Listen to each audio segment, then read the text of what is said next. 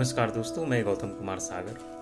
आज मैं आपके सामने बाल महाभारत कथा, जो कि बड़े ही प्रसिद्ध चक्रवर्ती राजगोपालाचार्य की महाभारत कथा का संक्षिप्त रूप है। उसका, जो कि कई कक्षाओं में अनुपूरक पुस्तक के रूप में भी शामिल है। तो उस बाल महाभारत कथा का पहला अंश मैं प्रस्तुत कर रहा हूँ, देवव्रत। देवव्रत इस कथा का शीर्षक है। गंगा एक सुंदर युवती का रूप धारण किए नदी के तट पर खड़ी थी। उसके सौंदर्य और नव यौवन ने राजा शांतनु को मोह लिया था। गंगा बोली, राजन, आपकी पत्नी होना मुझे स्वीकार है, पर इससे पहले आपको मेरी शर्तें माननी होंगी। क्या आप मानेंगे? राजा ने कहा, अवश्य।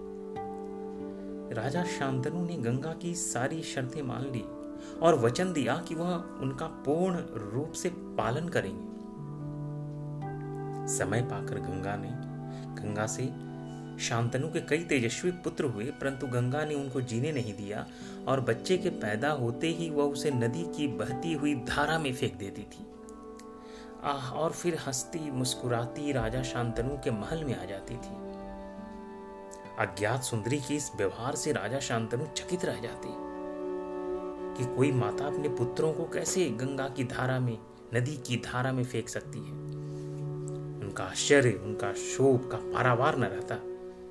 किंतु शांतनु अपने वचन में बंधे हुए थे। वो कुछ पूछ नहीं सकते थे।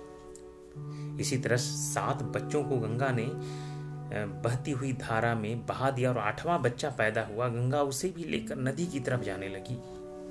तो शांतनु से रहा न गया और बोले, माँ होकर अपने नादान और निर्दोष बच्चों का कारण ही क्यों मार रही हो? इतनी निष्ठुर, इतनी पाषाण हृदय, या घृणित व्यवहार तुम्हें शोभा नहीं देता है? राजा की बात सुनकर गंगा मन ही मन मुस्कुराई।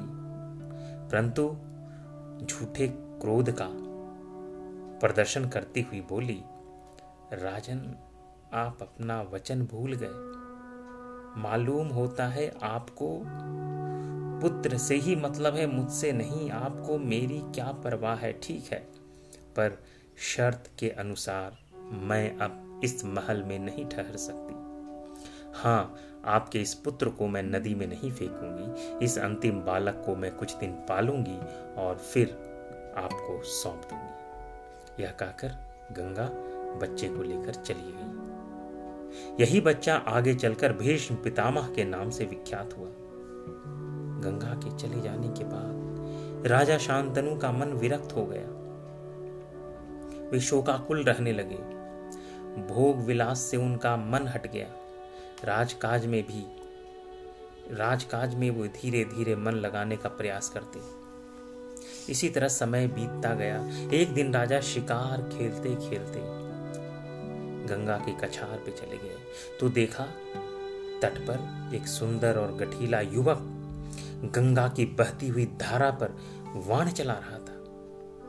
और वाणों की बौछार से गंगा की प्रचंड धारा एकदम रुकी हुई थी। यह एक आश्चर्यजनक दृश्य था, जिसे देखकर शांतनु दंग रह गए। इतने में ही राजा के सामने स्वयं गंगा आकर उपस्थित हो गई। गंगा ने युवक को अपने पास बुलाया और राजा से बोली, राजन, पहचाना मुझे और इस युवक को। यही आपका और मेरा आठवां पुत्र देवव्रत है। महर्षि वशिष्ठ से ने इन्हें शिक्षा दी है। शास्त्र ज्ञान में शुक्राचार्य और रण कौशल में परशुराम ही इसका मुकाबला कर सकते हैं। यह जितना कुशल योद्धा है, उतना ही चतुर राजनीतिज्ञ भी। आपका पुत्र, मैं आपको सौंप रही हूँ। अब ले जाइए इसे अपने साथ। और गंगा ने देवव्रत का माथा चूमा और आशीर्वाद देकर राजा के साथ उसे विदा कर दिया। धन्यवाद।